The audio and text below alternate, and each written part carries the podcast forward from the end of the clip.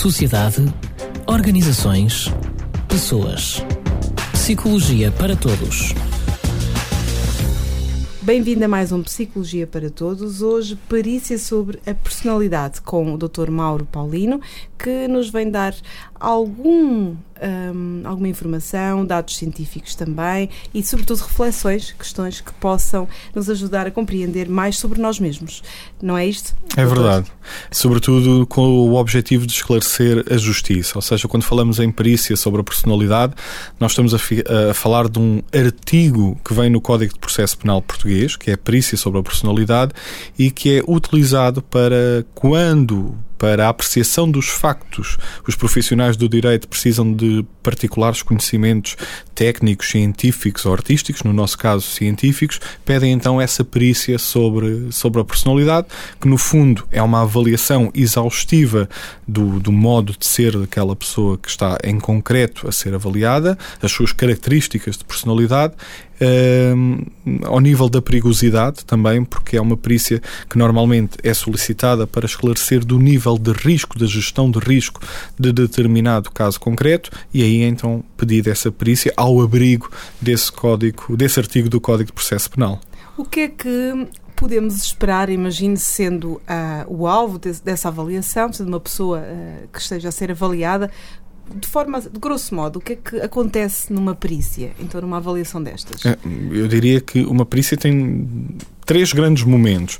Um primeiro momento de, de preparação, isto é, a análise da informação processual que deve ser feita pelo perito para perceber quais são os quesitos, isto é, quais são as dúvidas do tribunal e que respostas teremos que dar com aquela avaliação.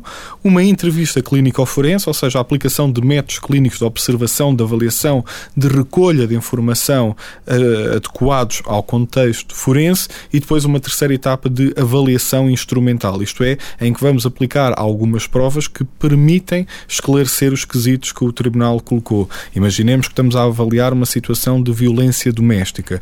Poderá ser pertinente aplicar instrumentos de avaliação do risco de violência doméstica, tendo em conta o potencial, eh, a potencial continuação da atividade criminosa ou até mesmo do risco daquela situação culminar em homicídio conjugal. E, portanto, todo o nosso processo é adaptado em função do caso concreto. Esta perícia da personalidade, eu falei em três grandes momentos, mas que no fundo terminam num grande quarto momento e que é um momento essencial, que é a elaboração do relatório pericial. É ele que vai para o tribunal, é esse documento que eh, o Ministério Público, que o juiz, que os advogados vão consultar e é quase no fundo o cartão de visita do psicólogo. É daí relevante que o profissional não descure essa etapa e que cumpra todos os, os procedimentos metodológicos necessários à boa elaboração desse documento, porque é isso que vai para o tribunal. Falou aqui do psicólogo, afinal, hum, temos exclusividade nas profissões, ou nos profissionais, aliás, possam uh, levar a cabo uma perícia ou quem é que pode fazê-lo, de facto? Bem, de facto, de facto, e quem tem competências para tal, à luz daquilo que é pedido por esse artigo 160 do Código de Processo Penal, é o psicólogo. Quem tem conhecimentos, formação técnica especializada para tal, é o psicólogo. Contudo, eh, quem escreveu esse artigo eh, abriu demais o leque para os profissionais que podem avaliar a personalidade, desde sociologia, desde criminologia, e, portanto, estamos a falar de áreas profissionais que até podem eh, perceber o fenómeno criminal, estudar o fenómeno criminal, mas que depois lhe faltam competências do ponto de vista da avaliação da personalidade, de metodologias clínicas, de perturbações da da, da, personalidade inerentes uh, ao contexto criminoso e, portanto, quem tem efetivamente formação para isso é, é o, psicólogo. o psicólogo. Agora, que existe ali efetivamente também um espaço para tentar que essa avaliação seja feita por outros profissionais, há. E aí, se calhar, merecemos uma reflexão mais atenta e merecemos também, e sei que a Ordem dos Psicólogos discute esta questão, uh, que é fazer pressing para que essa legislação possa ser atualizada, porque quem tem o conhecimento científico para tal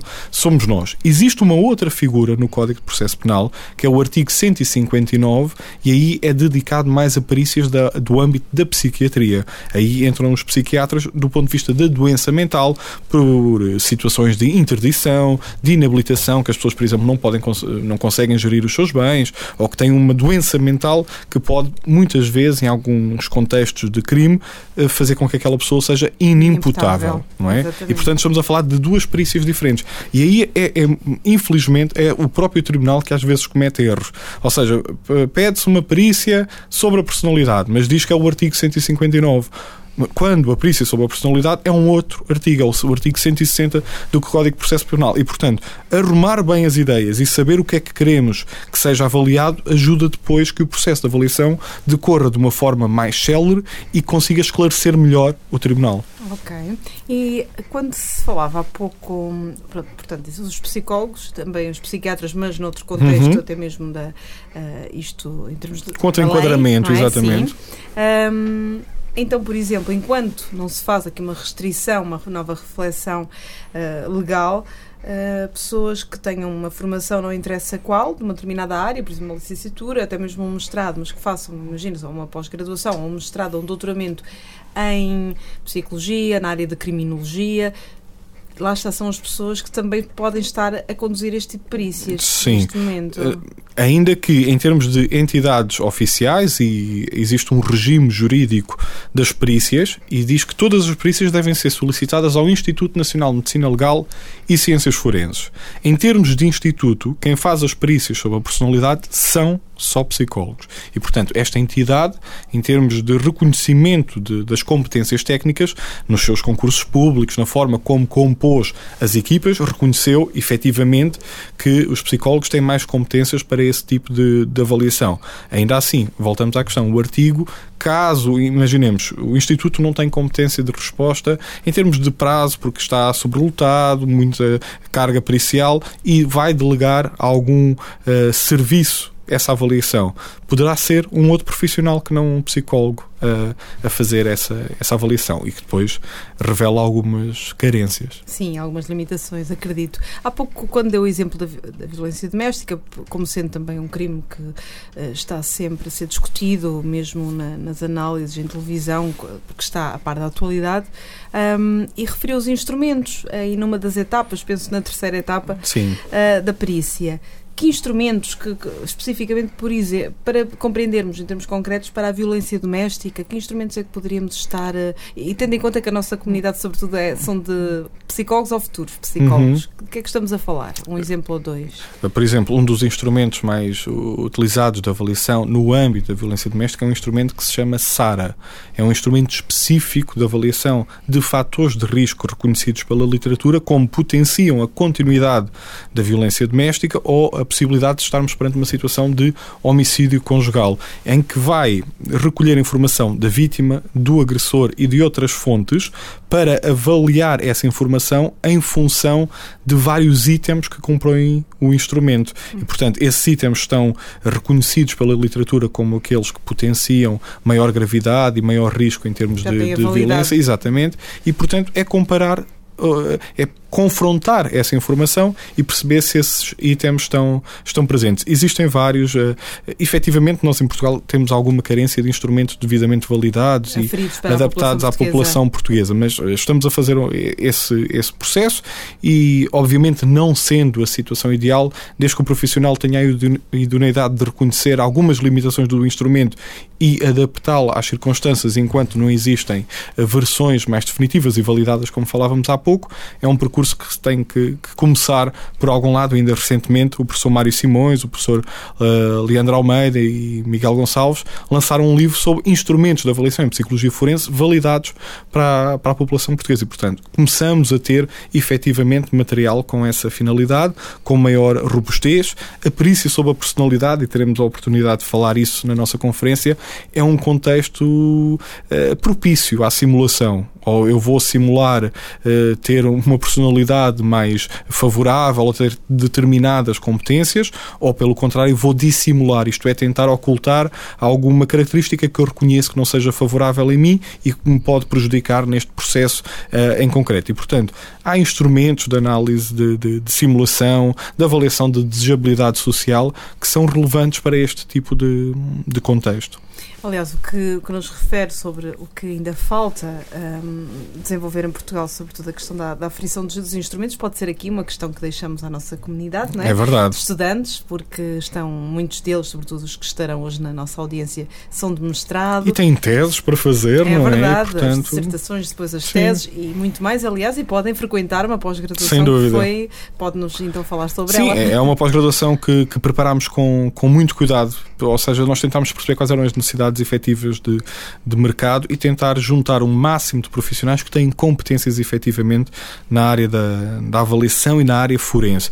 E, portanto, desde vários profissionais que integram, por exemplo, uh, os recursos humanos do, do Instituto Nacional de Medicina Legal e Ciências Forenses, com módulos de entrevista forense, com módulo de psicopatologia forense, isto é, quais as psicopatologias com mais uh, proeminência no contexto da justiça e a sua, a sua influência, avaliação pericial a agressores, avaliação pericial a vítimas, numa área também tão, tão premente e que tem estado na ordem do dia, que é as avaliações na área de família e menores, com as situações de regulação das responsabilidades parentais, com processos de, de promoção e proteção, e depois há uma pós-graduação que não esquece uh, aquela quarta fase tão importante que eu falava há pouco, que é o relatório, porque efetivamente é o nosso cartão de visita, é isso que os outros profissionais vão ver, e dependendo da credibilidade que inspira o nosso relatório, a nossa classe fica também muitas vezes em, em causa. E, portanto, existe, e nós às vezes desconhecemos isso, existe inúmera literatura sobre relatórios. Quais as secções que devem integrar um relatório, a forma de escrita de um relatório, quais são os aspectos que quem trabalha no direito valoriza nas nossas avaliações e, portanto, há, há um, há um manancial de informação uh, que deve ser partilhada com os psicólogos para nos uh, potenciar ainda mais. Muito obrigado, Dr. Obrigado. Mauro Paulino. Isto e muito mais, entretanto, mais logo na nossa conferência, de certo também para conhecer, uh, avaliar e aprender na pós-graduação que foi agora, entretanto, divulgada. E... E, e acrescentar que a pós-graduação tem o apoio científico do Instituto Nacional de Medicina Legal e Ciências Forenses, da MAIN, do Instituto de Psicologia Clínica e Forense, e é acreditada pela Ordem dos Psicólogos e, portanto, confere créditos aos futuros psicólogos que que trabalharão nesta e área. E outros profissionais que também possam, não é? Sim, Enquanto houver advogados, esta... procuradores, quanto mais eh, conseguirem dominar uma linguagem também que facilite esta comunicação entre as duas áreas, estamos a promover uma justiça mais, eh, mais eficaz, sem dúvida. Portanto, tudo isto são razões e muito mais para aderir um, a este tema, a esta pós-graduação, a todas estas questões, aliás, são sobre nós, sobre o comportamento humano. Muito obrigada e até ao próximo Psicologia para Todos. Este programa foi gravado nos estúdios da Universidade Autónoma de Lisboa. Sociedade, organizações, pessoas. Psicologia para Todos. Este e outros programas disponíveis para ouvir e descarregar em radioautónoma.com.